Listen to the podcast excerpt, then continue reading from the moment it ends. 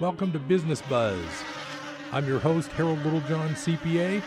I'll be here for the next hour to guide you through a world of interesting business, financial opinions, facts, and opinions. Uh, some opinions are worth more than others. Mine isn't always the uh, only perfect opinion, but I like to give it and I like to share what I'm thinking. I hope everybody's able to at least give me a listen to, you know, I can be that good second opinion person for you. I've kind of prided myself on that. I have for years always been able to at least talk to people and give them a sometimes an alternative point of view. I don't like to see somebody that's not open-minded to at least a different vantage point or a different point of view on certain things because to be honest, uh, you can end up with just a real one sided opinion of everything or a one sided story if you don't shop around a little bit and expose yourself to at least a little bit of a different uh, viewpoint sometimes. And I like to think that I'm the person who might give you that different viewpoint once in a while. A lot of times I'm early on my calls. In other words, oh, I've been saying that the stock market is overvalued for quite a long time now, and it just keeps going up and up and up. So, if you did listen to me as your only source, you might have sold too soon and not participated in that nice rally lately. Then again, if it crashes tomorrow, then I'm uh, opinion you should have listened to, and maybe you took me into consideration and lightened your load in the stock market. One thing I've always told people, one of my favorite sayings is no one ever went broke taking a profit. If I see a client with a lot of good gains in the stock market and they've been exposed to the stock market and their 401k has doubled from say $100,000 to $200,000, but they're still exposed to the stock market, one big crash could wipe out all of their gains and take them right back down to the 100,000 they were at 5 years ago a lot of times I'll tell them, hey, how about this? Take half of that money, which is now a 100, which is what you used to have, and just lock that up without risking it at all. So if the market were to crash after they've done that and it goes down 50%, where would they be? Well, they would only be exposing 100,000, so if the market goes down 50%, they would drop their 100 down to 50, but the 100 they locked up wouldn't be affected and they would have 150 out of their 200. So they'd still be 50,000 ahead. If you're following that math, what it is is you're taking some of the money. It's kind of like the casino. Remember the old thing where you're playing uh, blackjack and your $50 turns into $100? So you take the first 50 off of your stack of 100 and you put it back in your pocket. And that's called playing with the casino's money. So now, even if they wipe you out, you broke even. That's the idea of taking a percentage of your money in your 403b, 401k, IRAs, or even your non qualified regular bank account money or your stock market account money, and go ahead and take half of it since it's up so high and lock in those profits. No one ever went broke taking a profit. It's one of the basic tenets of keeping your money safe. My whole thing is just everybody needs to stay safe this is not a safe world, and the investing world is not a safe place. Right now, we have stock markets at super high all time records. We're just now starting to see the bond markets more reflective of the real life of interest rates being higher. There's been 10 years of artificially suppressing interest rates to keep them low. The latest news today is that the 10 year treasury bond, which I follow because it's easy to. If you follow three or four of these bond lengths, it just gets confusing. Oh, which one was this price? Which one was that one? I just watch the 10 year all the time, and it crossed 3% today. Now, I'm not sure if it stayed above 3. I know it was like 2.97 yesterday, but the psychological importance of 3% it cannot be underestimated. That is a huge barrier it hasn't been 3% since sometime in 2014. So there's been four years where it's been lower than that. I believe it back in 2015 or 16, that bond rate of 10 year bonds was actually down to like 1.4. So the rate has actually doubled in two or three years. What's happening is the world, the real market is reflecting part of part of the real market is reflecting through this rate on the 10 year bond. It's still being micromanaged and manipulated to be held down, but even with the manipulation, it's climbing. The rate is climbing. What happens there is there's a few things that are going to happen when this interest rate goes higher. One is property and real estate that are based on mortgage borrowing has got to be affected. The price will be affected. If the average mortgage rate were to say go from 4% to let's just say 8% for simplicity of math. I remember when I bought my first house in the early 90s, the rate was 9% and that was that was okay rate. That was the going rate for a mortgage. Let's just say the rate is now 4%, but let's say in a couple years the rate's 8%. Here's the way the numbers work. You're trying to sell your house for let's just say I'm going to keep the numbers round. Let's just say you're trying to sell your house for 350 and the buyer is going to need to borrow $300,000, which would probably be a kind of close to a normal 80% mortgage. So here's how the math works. The interest at 4% on the $300,000 mortgage, let's just say you do an interest only mortgage just to keep the math simple. 4% times 300,000 is 12,000 a year, so the interest would be 1,000 a month. Well, a 1,000 a month plus insurance and taxes plus a little principal, that's actually affordable for the average Chico family right now. I won't say average, but for the average home buying family and I'm just going to call that something like 1600 a month or 16 or 1700 a month. I happen to know that's about the equivalent of rent for a decent three bedroom house in Chico. That tells me that the the typical family that needs to rent or buy a typical three bedroom two bath home would be able to do that in a budget of 16 or 1700 per month based on that 4% interest rate. Now, let's say that two or three years from now, the interest rates are 8%, which is probably, if you look at a historical average over the last 30 or 40 years, they probably average eight or more. Okay, now what do we have? In order for that family to be able to afford the same house at the same payment, their mortgage could only be $150,000 because $150,000 times 8% is $12,000 of interest per year divided by 12 months. That's 1,000 per month of interest.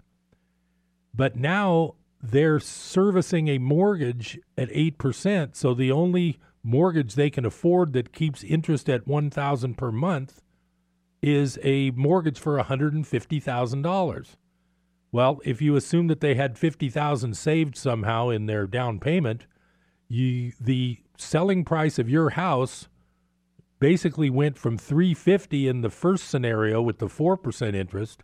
Well, now your available price that people can afford to pay is now $200,000, assuming they still have 50,000 for down payment. That is how insidious and how evil this interest rate ray rise is to prices of things. Now, it wouldn't affect things that aren't dealt with on borrowing. The entire home industry is mainly working on mortgaged borrowing to buy the homes. If everybody paid cash for homes, this would not be a factor. But since 90% of all homes, or probably more, are mortgaged, that means that this interest rate is a direct effect on the value and the price of your home. Of course, this would be better news if you had all cash and the interest rates went up and the prices went down That'd be good news for you if you were a buyer using cash. But the average buyer is borrowing with a mortgage. They'll be subject to these higher rates. This is the problem with rising interest rates. This is why the government is doing their best to not let the interest rates rise or, go up. But the problem is they're going up on their own. Like I was saying before, who really wants to buy a bond that is going to pay 3% when I'm convinced inflation is at least 3%, that's like losing money by putting your money in one of these bonds. And remember, these interest rates, they are they're an effect of the purchasing or selling of bonds. The reason rates go up or down is because of the demand for these bonds. When there's a high demand for the bonds, the interest rates can go down because the price of the bond goes up. People are willing to take a less of an interest rate of return because they want that bond. The problem is these days, I don't think anybody really wants these bonds. And in my opinion, there's actual government money going into buying these bonds.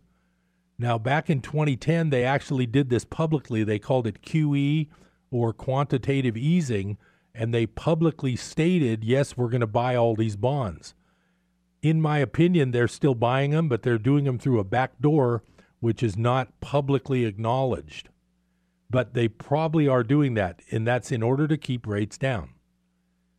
If you are looking to sell your property, then you're hoping that interest rates stay low. But the problem is, this is like a boiling pot with a lid on it. The boiling water underneath is trying to push the top of the pot off, and somebody's holding it down. But at some point, they can't hold it down that long. It's also like trying to hold a beach ball under the surface of the water. If you've ever tried to do that, it's very difficult. And as soon as you let go, the beach ball shoots up into the air. That's sort of what's happening with interest rates. Now, here's another issue with interest rates.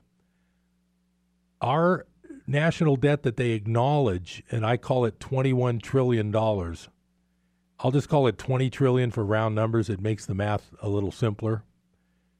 The if the average debt of these treasury debts is say it's 3% because it's like 10 years. So with the average debt of 20 trillion and the debt is 3%, the math on that means that each year 3% of 20 trillion is going to cost interest of 600 billion dollars. So that's just simple math. That's 20 trillion times 3%. So 600 billion dollars would be going out to interest at 3%. Now, here's what was going on two or three years ago. When the interest was at 1.4, let's just call it 1.5%, that interest would have only cost 20 trillion times 1.5. That would only cost $300 billion. If you can sort of follow where I'm going with this, we're sitting here crying about a trillion dollar deficit in the budget the fact that interest rates have gone from 1.5 to 3.0 has just added another 300 billion to that annual deficit. There's no hope that that can be shaved off anywhere. They can't even cut. It's hard for them to cut uh, a billion from anything they're doing. They're always trying to keep the money flowing and keep the budget money going to all these projects and payrolls and pensions. So the fact that they have a trouble cutting a billion here and there how are they ever going to cut 300 billion? Now let's interpolate that a little further. Let's just say that these interest rates are allowed to go naturally back where the average has been for the last 30 or 40 years, and let's just say that's 7%. That if the rates were to be 7% on 20 trillion, that's 1.4 trillion per year just for interest. There is no way that is ever going to be handled or taken care of. Now, I'll be coming up on that first break pretty soon. I want you to just think about this. How is our government going to handle hundreds of billions of dollars of interest on top of the debt we already have when nobody's really willing to cut back on any spending? Even President Trump signed the budget bill about a month or so ago, and that was like a shocking deficit of 1.3 trillion. If this interest rate climbs any further, we're going to be looking at a 2 trillion deficit each year with just no end in sight. There's no way this is ever going to be repaid. And the only way they can make this work is to what they call inflate the debt away. And I'll talk about that a little bit on the other side of the break when you talk about inflating the debt away, what you really mean is that you're going to make the dollars worth less so that you'll be able to pay back that, let's just call it 20 trillion. You would theoretically be paying back the 20 trillion with cheaper dollars, dollars that are easier to get, dollars that there's more of. You're really not solving anything, but you're paying back the debt in different deflated, devalued dollars. So that's how that all works. I'm going to get back and talk about that a little more on the other side of the break. And remember, positive, negatives sound negative, but it's very positive for you to be aware. Talk to you soon. Stay tuned.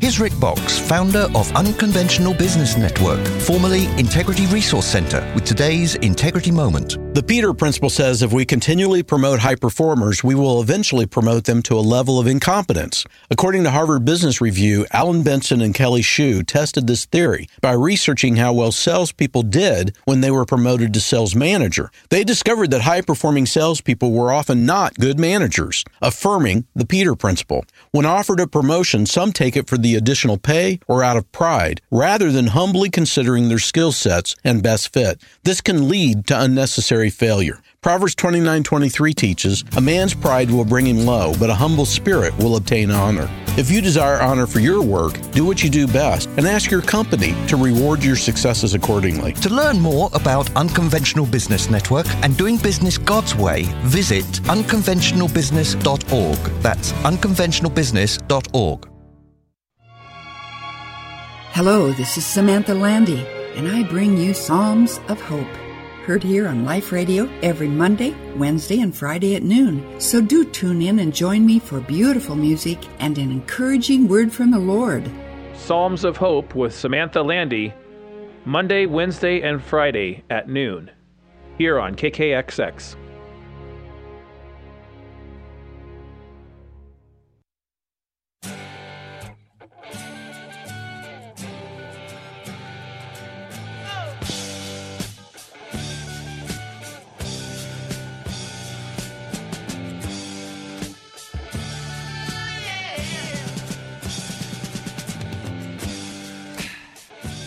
Back to Business Buzz. I'm Harold Littlejohn, CPA. I'm glad you're here, able to listen today, and it's another lovely Chico afternoon. We're heading into that time of year where it's pretty much, it's almost going to be guaranteed to have a nice day, and I really enjoy that. I was talking about the deficit and the interest rates and all that, and I'm not going to complicate things with too much math, but I hope you understand what I'm talking about. We're crying and moaning about a $1.3 trillion deficit every year. And we're not even facing the fact that if interest rates were at historical normals, we would be paying 1.3 trillion just in interest alone each year. And that wouldn't count anything else. So if you can see what I'm saying, that everything I say here is only to point out the fact that you need to really think twice about how safe your money really is. If they print money to uh, so called inflate away this debt, what does that mean to you? What it means to you is that, yes, we might live in a place where they've got the debt paid off, which I doubt, but if they did, what that would also mean is in order to do that, they had to make trillions and trillions and trillions of new dollars to get everything paid paid off. And what that means is that when there's that many dollars there's too many dollars and prices will rise. That's our whole problem. Our problem is when prices rise, we have to make more and more dollars to keep up. And how does that work for a guy that's right now living on the streets and bumming for quarters? And I always think of it this way back in the old days, like 50 years ago, if you were looking for handouts and you got a quarter, you could actually go in and buy a cup of coffee with a quarter. Well, now if you get a quarter, you actually can go in and what's a coffee now? At least two dollars, even in an inexpensive coffee shop. So the less you have, the worse off you are in this hyperinflation environment. Speaking of hyperinflation, I don't know, I don't believe I mentioned this the last time, but I've been telling you about Venezuela having lots of trouble with their currency being devalued. And I just looked it up, and a couple weeks ago, an ounce of silver cost 800,000 bolivars, which is their unit of currency. And I just looked, uh, I think, a week ago, and it was already up to over a million. In the matter of a few weeks, probably two or three weeks, the Venezuelan currency has lost another 25%. Now, how do you measure that? You measure it against something that's real, like silver and gold.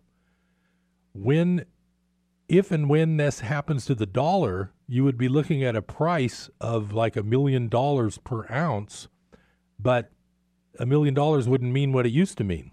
It would mean one ounce of silver. That's what it's worth. So I'm just warning you that you need to protect protect what you've got. You need to protect your money and the people who run things are not looking out for your interest, they're looking out for their interest. And uh, basically, they've been stealing all the money for all these years. I just heard a replay of a press conference in the, I believe it was in the Rose Garden at the White House. It was, I believe, President Trump was with Macron, the French president. And I just caught a little bit of it where President Trump was saying that we've spent $7 trillion in the Middle East. And I'm assuming he means maybe since World War II, but maybe he means since the Iraq War in the, late 80s, early 90s. I'm not sure. But what that means to me is $7 trillion has been added to our debt. And that's $7 trillion we didn't have. The only way to possibly pay $7 trillion for anything is to print money. That's part of the problem. Everything's everything's just everybody thinks everything comes for free. Everybody thinks that, you know, like Egon von Greyerz says, why don't we just all print money and send each other a paycheck? Now, you know, what's wrong with that?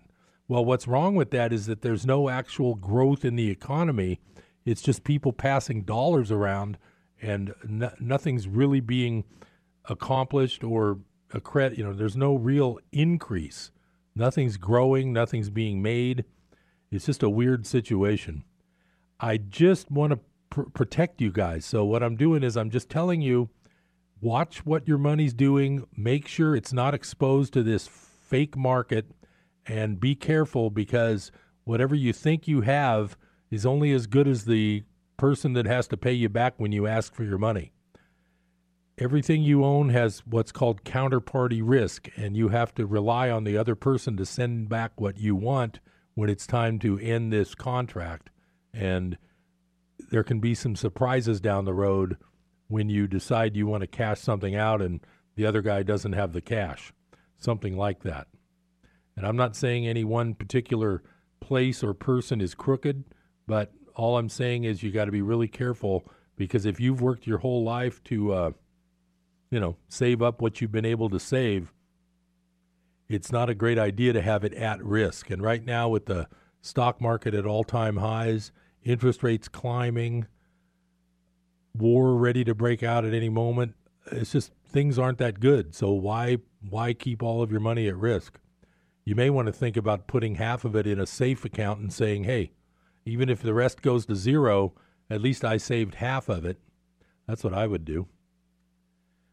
I wanted to mention that May 15th at 6 o'clock, we're having a cryptocurrency investment seminar. If you don't know much about cryptocurrencies, that's why we're doing this. There's a whole world of investment, and it's not for the faint of heart. It these things go up and down, but it's very fun to trade. I've I've become an investor and a trader.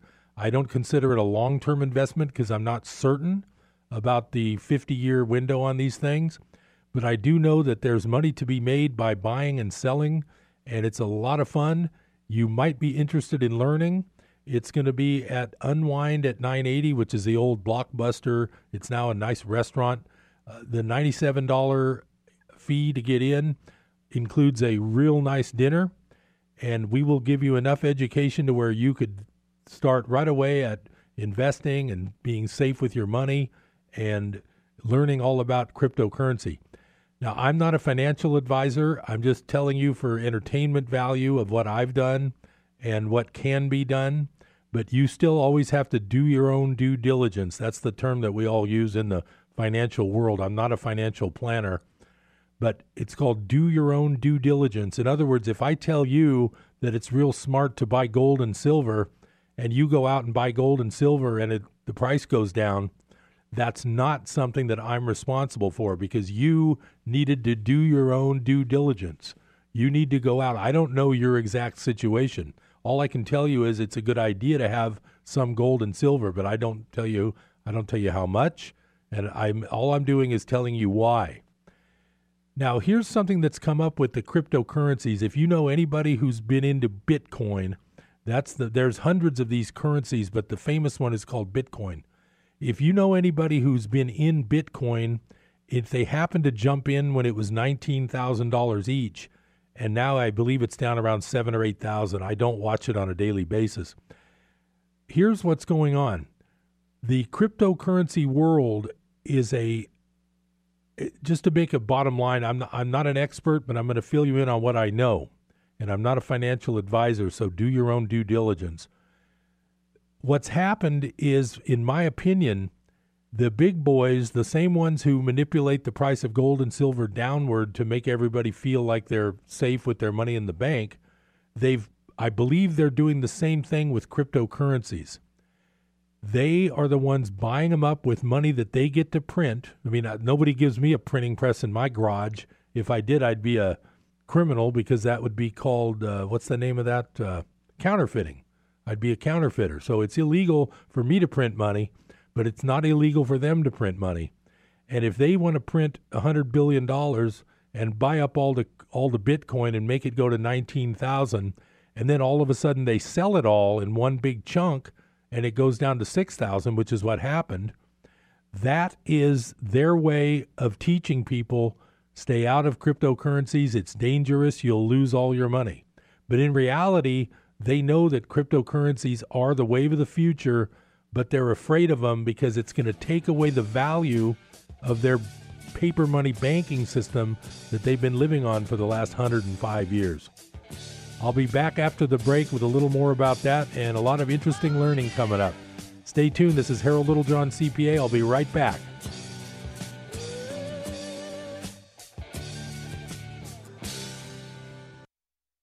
Praise the Lord. I'm Sharon Knotts inviting you to join me and my dad, R.G. Hardy, on the Sound of Faith mornings at 10 here on KKXX. If you are drawn to inspirational preaching, informative in depth teaching, and biblical perspectives to current issues under the anointing of the Holy Spirit, then Sound of Faith is perfect for you because we know faith comes by hearing and hearing by the Word of God.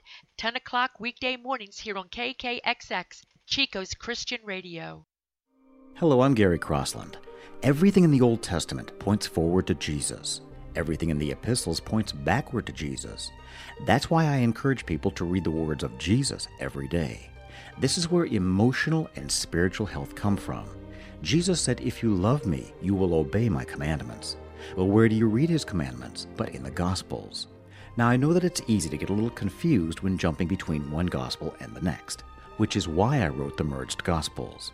It's where all four Gospels are literally translated from the Greek, broken down word by word, and merged back together into one beautiful chronological story with not one word of Scripture removed. You can't buy it in stores. It's available only online at mergedgospels.com. It's great for new believers, for personal devotions, and for group studies. There's also an audiobook. And as always, you get to name the price. Just go to mergedgospels.com. Hey everyone, let's all stop what we're doing and take a moment. You see? Every moment can be kind of special. But they can be loud moments, goofy moments, dorky moments, it doesn't matter. Because every time dads like us take a moment like that to spend with our kids, well, it's pretty momentous. So let's take a moment to make a moment. Call 877 4DAD 411 or visit fatherhood.gov. Brought to you by the U.S. Department of Health and Human Services and the Ad Council.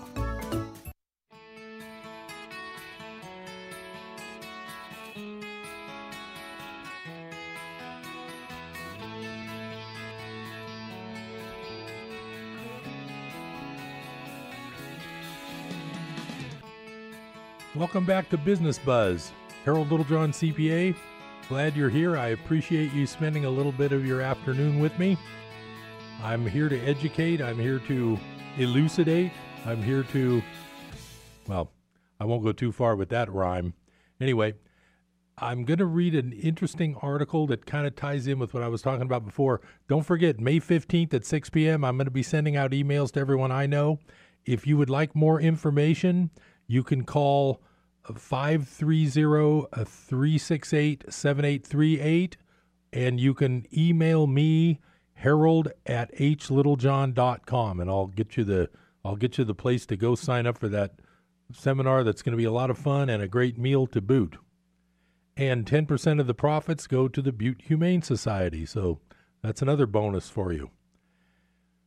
Okay, uh, I'm going to read from my favorite author because the stuff that I've been talking about is really pronounced in this article that he wrote uh, just a few days ago. And I'm just going to start reading because this is very important information. And listen to the logic of this. Tell me whether this is wrong or not.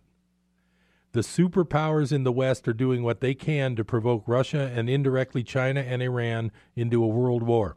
Most people alive today were not adults when World War II started and therefore did not follow the lead up to the war. But today the whole world can watch how the West has chosen to attack a country which has no major significance geopolitically and does not threaten any other country. Still, the West clearly knows that bombing of Syria can start a global conflict with potentially horrendous consequences. There is no intelligent reporting of these events in the Western media. And I'll just go on to say that the basic news sto- uh, stations are complete worthlessness, in my opinion.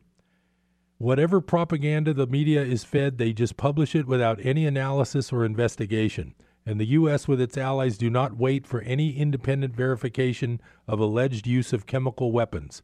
That a world war could start on such fickle reasoning is absolutely frightening. Then the headline on this section is UK and US starts a war to divert attention from domestic woes.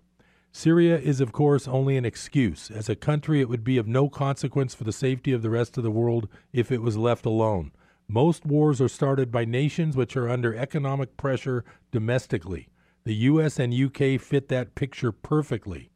With debts growing exponentially and massive budget and trade deficits, both these countries are on the way to bankruptcy. Added to that, their leaders are under major pressure at home. Trump has deep state and impeachment pressures, and Theresa May suffers from weak leadership in a minority government with an unresolved Brexit. This is the perfect background for pretending that there is a major global conflict and diverting the attention to the international scene. It is only Russia's restraint which has so far stopped this conflict from turning into something very serious for the world. And I didn't know this before, but listen to this. We must remember that Russia only has two military bases outside of their country, while the U.S. has around 1,000. And also, according to independent experts, Russia's military might is far superior to that of the U.S., but in the case of a nuclear war, both countries have more than enough power to destroy the world. So we must hope and pray that it won't come to that.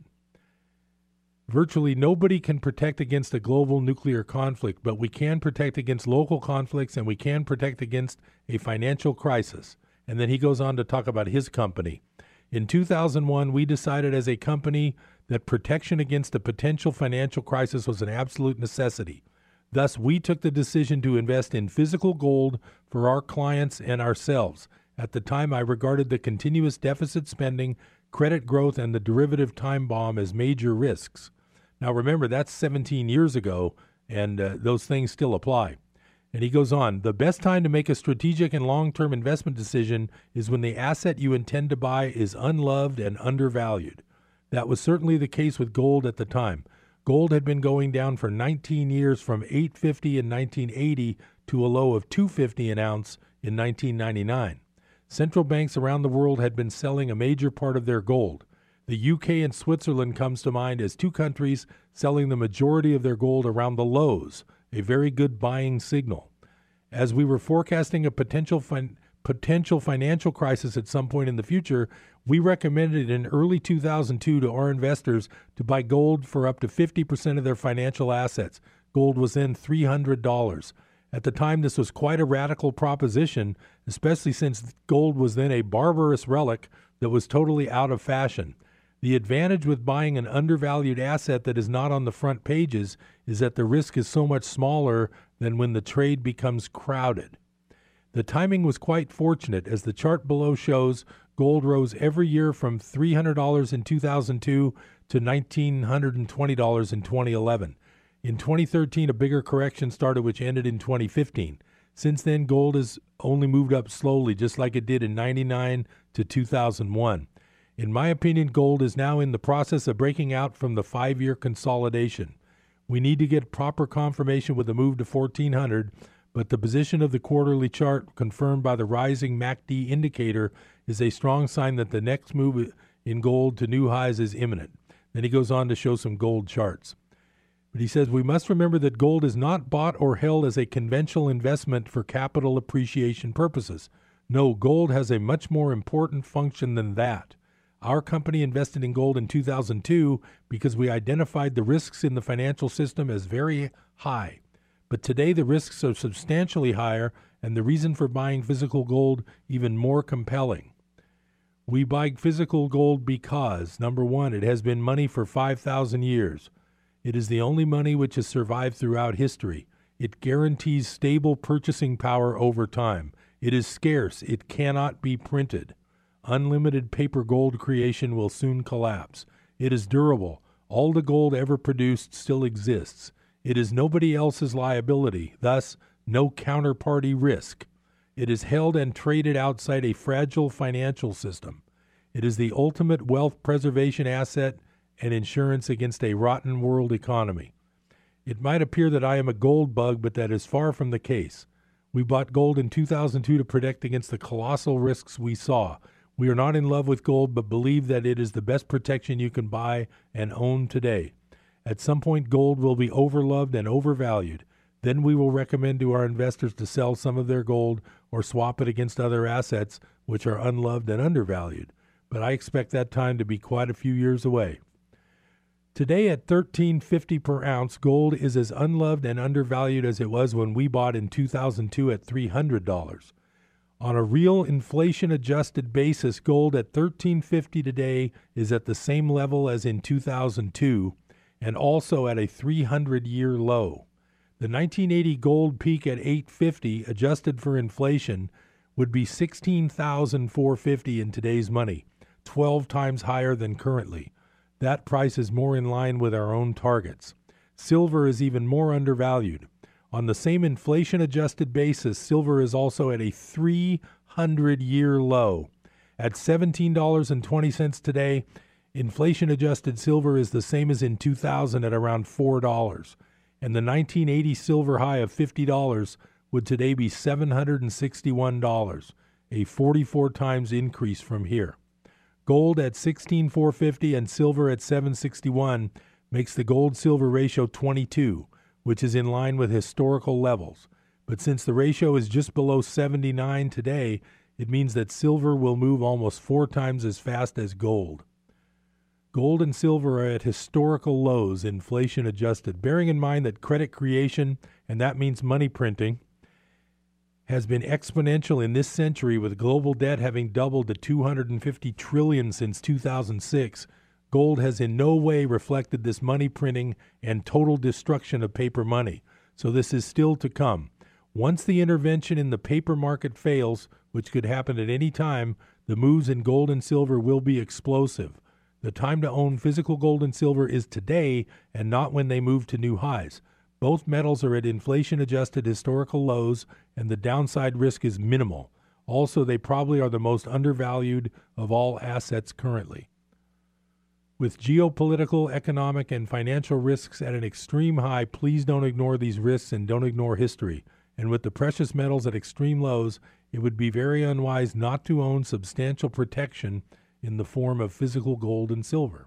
Well, he just kind of put that in good words, what I have been sort of telling you everybody should have part of their money in at least some physical gold, and it's not uh, it's not crazy to imagine that at some point soon, uh, gold and silver will be ex- extremely higher priced than they are now. It's just not that it's not that big of a leap of faith to figure that. Not at all. Well, I will be coming up on the last break in a little bit. One of my favorite topics, and this is a little bit a little bit outside of the investment financial world, uh, me being a CPA, now that I've gotten through tax season, another one, which is probably my 38th tax season. I've been doing this since the early 1980s. I'm always glad to take a little breath and step back from the tax and financial world and do a little reading of things that I enjoy. And one of the things I like to read about is the subject of time. I listen to people who speak about uh, called quantum mechanics and things on YouTube, the science type, not really scientists, because that's once they get into the scientific calculations and the mathematics, the high level math, they sort of leave me behind a little bit. But I do love reading. I love to read about things that take my mind off of work and uh, financial stuff and money. That's always nice to get away from that a little bit. So I'm going to, uh, after the break, I'm going to share a little bit from my favorite book, which is called A Course in Miracles. And I'm going to go into a chapter that uh, it's going to teach you a little bit about how we can utilize time, which everybody says time is money, uh, time is precious, time is all we have. You know, all these expressions related to time. Well, this little chapter, and it's not a real long one, it will give you a whole new perspective on that kind of thing. And I think you'll find it helpful. So stay tuned after the break. We're going to talk about time. This is Harold Littlejohn, CPA. Stay with me for a little more time.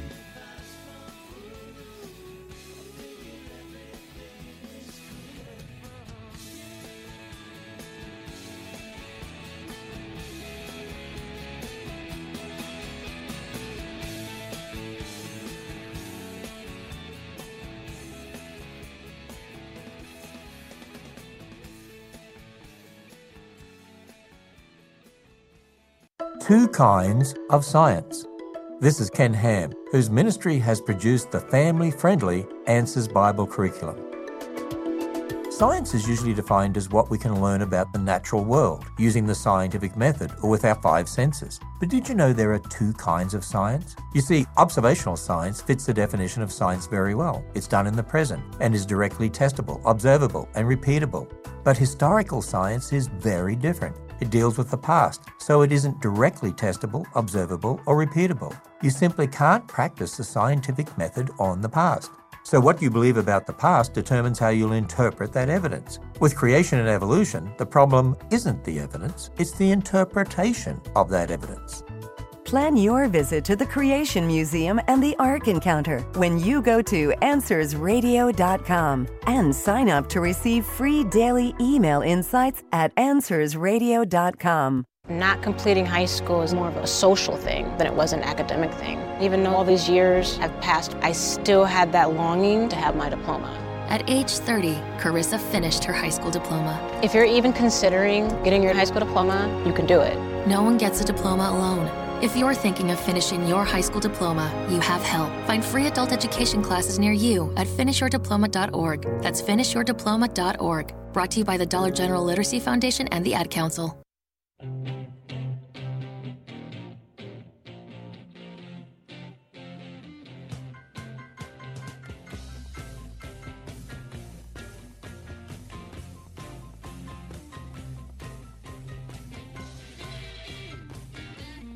Welcome back to Business Buzz. Harold Littlejohn, CPA, having a real nice afternoon. Glad you're listening. I'd love to hopefully educate a little bit, give you a little bit of heads up. If some of these things I read sound negative, it's only negative if you put your head in the sand and don't listen to them. If you listen, think about it, maybe it'll make you, uh, you know, maybe it'll make you move some of your money to a safer place in a little while, which would be very positive. So anything you can do to protect yourself, save those hard-earned dollars, which they really are. It's hard to save money these days. I, of course, I've been in business a long time. I I do well. I don't complain, but it's still hard to save a lot of money. It's just tough these days. Everything's so expensive, and uh, prices go up and up. And but they keep telling us inflation's what one percent. Is that what they say? You know, it's funny because one of their stated missions when they print all this money is to make inflation 2% a year. It's like, oh, thank you. You're going to devalue the dollars I put in the bank that earns zero, and you're going to devalue them 2% for me this year. Thank you very much. I appreciate that. How thoughtful. Okay, I'm done with my bashing of the money system. Now I'm going to read you a bit of my favorite book. It's chapter 15. The title of the chapter that I'm going to start with today is called The Holy Instant. And section one, which I'm going to try to get through here in the last segment today, is called The Two Uses of Time. Can you imagine what it means to have no cares, no worries, no anxieties, but merely to be perfectly calm and quiet all the time? Yet that is what time is for to learn just that and nothing more.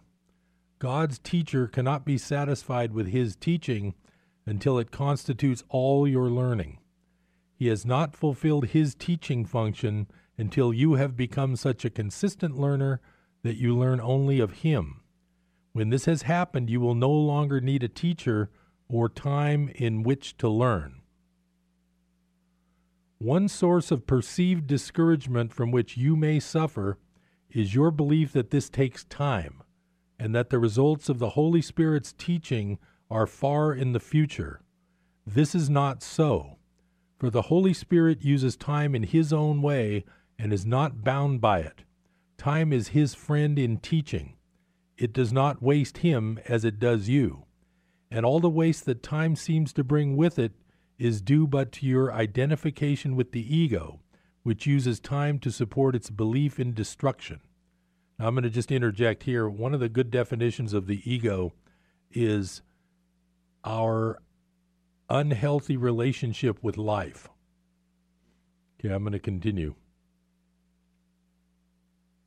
and all the waste that time seems to bring with it is due but to your identification with the ego, which uses time to support its belief in destruction.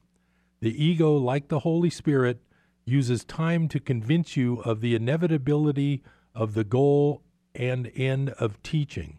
To the ego, to the ego the goal is death, which is its end, but to the Holy Spirit the goal is life, which has no end. The ego is an ally of time, but not a friend, for it is as mistrustful of death as it is of life, and what it wants for you it cannot tolerate. The ego wants you dead, but not itself. The outcome of its strange religion must therefore be the conviction that it can pursue you beyond the grave. And out of its unwillingness for you to find peace even in death, it offers you immortality in hell. It speaks to you of heaven, but assures you that heaven is not for you. How can the guilty hope for heaven? The belief in hell is inescapable to those who identify with the ego. Their nightmares and their fears are all associated with it. The ego teaches that hell is in the future, for this is what all its teaching is directed to. Hell is its goal. For although the ego aims at death and dissolution as an end, it does not believe it. The goal of death which it craves for you leaves it unsatisfied. No one who follows the ego's teaching is without the fear of death. Yet if death were thought of merely as an end to pain, would it be feared? We have seen this strange paradox in the ego's thought system before, but never so clearly as here. For the ego must seem to keep fear from you to hold your allegiance, yet it must engender fear in order to maintain itself. Again, the ego tries and all too frequently succeeds in doing both by using dissociation for holding its contradictory aims together so that they seem to be reconciled. The ego teaches thus Death is the end as far as hope of heaven goes. Yet because you and the ego cannot be separated, and because it cannot conceive of its own death, it, would, it will pursue you still because guilt is eternal. Such is the ego's version of immortality, and it is this the ego's version of time supports.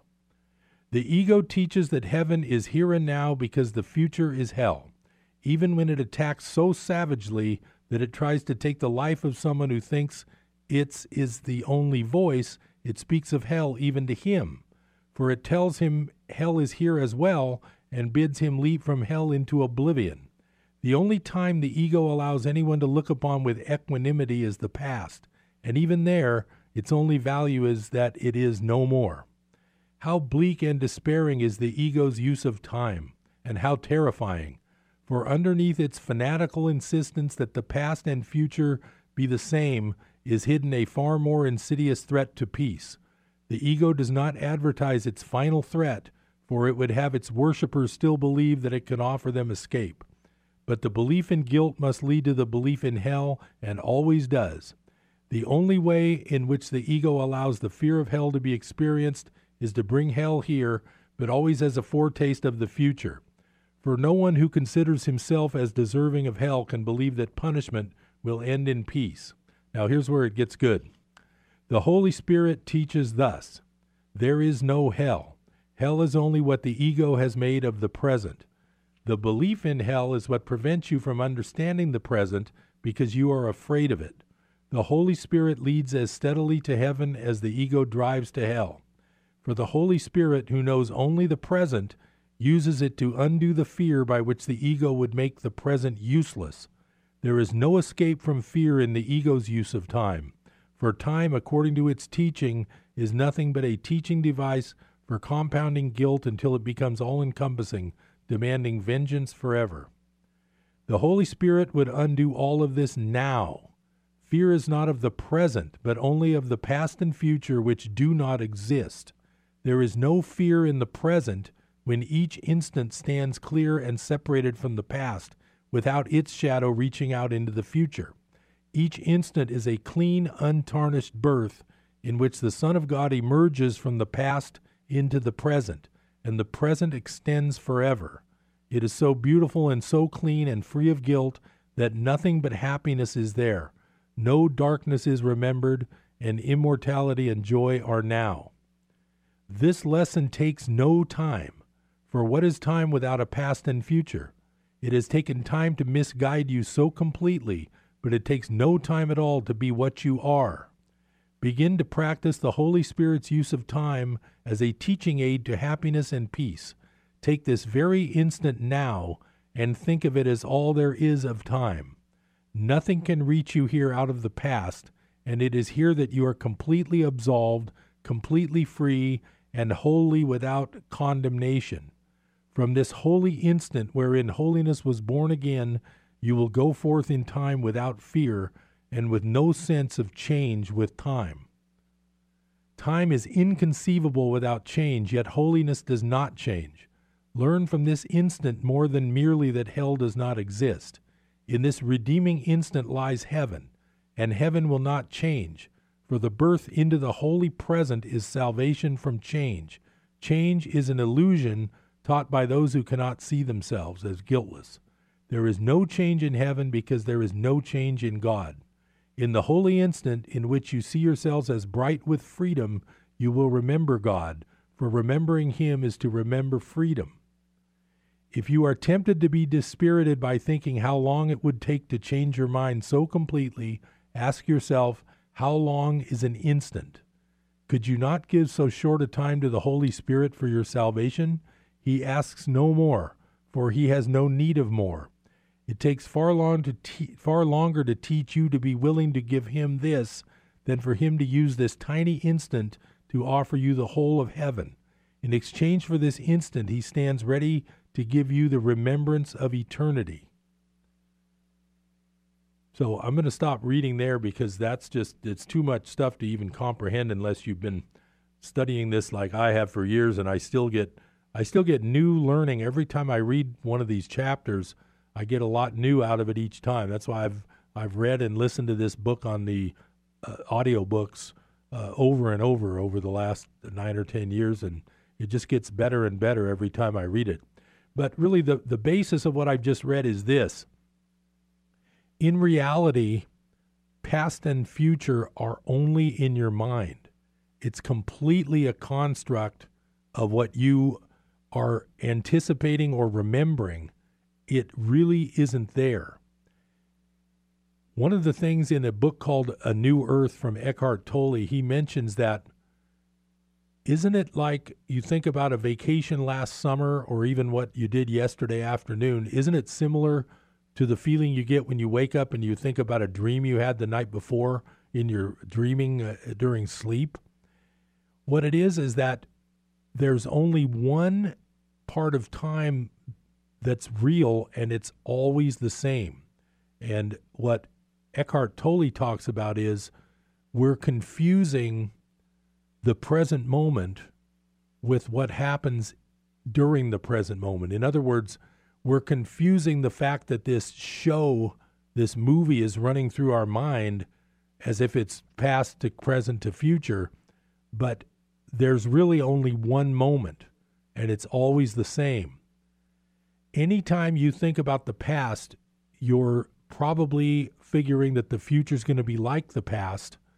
But when you think about it, is there anything you can really do other than what you can do right now? In other words, everything you do is done now. Everything you've ever done is done now. Everything you ever will do is done now. I'm paraphrasing from Eckhart Tolle because he, I think, the way Eckhart Tolle did this book, The Power of Now and a New Earth, I think he started with the Course in Miracles and he dissected it down to all of the passages talking about time. And that's where he comes up with these things. The point is is that if you start living in the present and you know you'll hear people say, you know, the present moment, live live in the present. It's really the secret because once you do that, you realize that there's no way you can influence the future other than to make the present a positive present heavenly moment where you share that present moment with whoever you're with. Even if you're alone, you can have a holy instant. But the book calls it a holy instant, the course here. What I'm trying to say is it'll make every day so much better if you sit down and just stop and think that your only time available is now.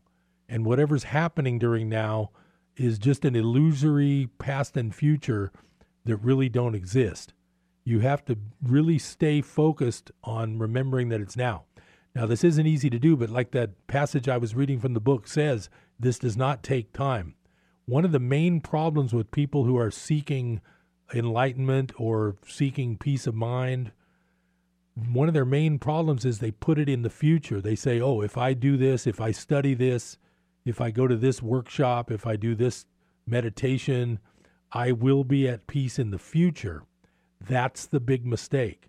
You can't do this to be looking toward the future. You do it now. It's already here and you're already there. That's where you're at. And you can't plan for the future, or you can plan. You can do whatever you need to plan, but you do that now. But you don't say, oh, I will be happy when this happens. You just work towards whatever goal you want to work towards but you do it now and you don't anticipate what's going to be the problem in the future. Uh, you know, whatever problems come up in the present, they just take care of themselves. And if you stay in that present moment, you'll be a lot better off. This is Harold Littlejohn, CPA. I'm so glad you had some time today to spend with me. I hope I've educated you a little bit. I hope you give a little bit of thought to that present moment thinking and quit worrying about the future and dwelling on the past. I'll see you next time on Business Buzz.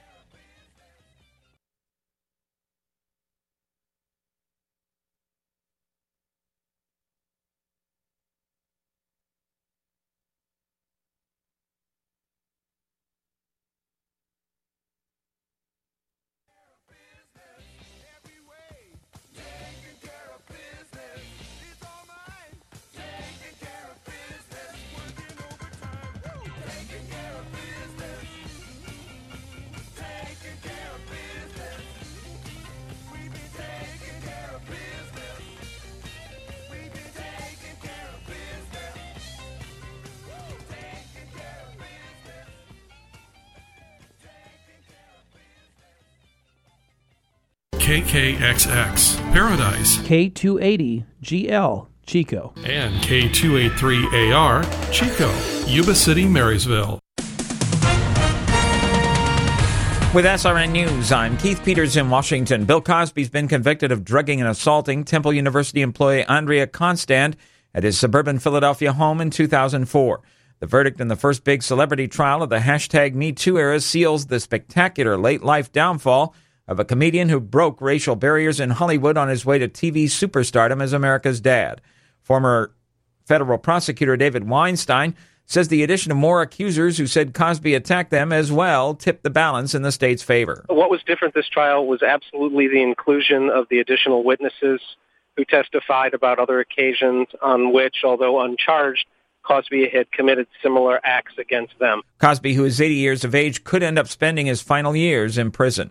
The Senate, uh, Senate narrowly confirms CIA Director Mike Pompeo as the new Secretary of State. Democrat Ben Cardin argued Mike Pompeo isn't the right man to be the nation's top diplomat, citing, for example, Pompeo's past comments about the nuclear agreement with Iran. It was Mr. Pompeo who said that the solution rests with 2,000 sorties to destroy the Iran nuclear capacity. That's not diplomacy. Republican Pat Roberts responded. Mike, I know, will be forthright, he'll be forceful and thoughtful, and yes, he will be diplomatic. Confirmation by the Senate means Pompeo will have to hit the ground running as the new Secretary of State, preparing for upcoming denuclearization talks with the leader of North Korea.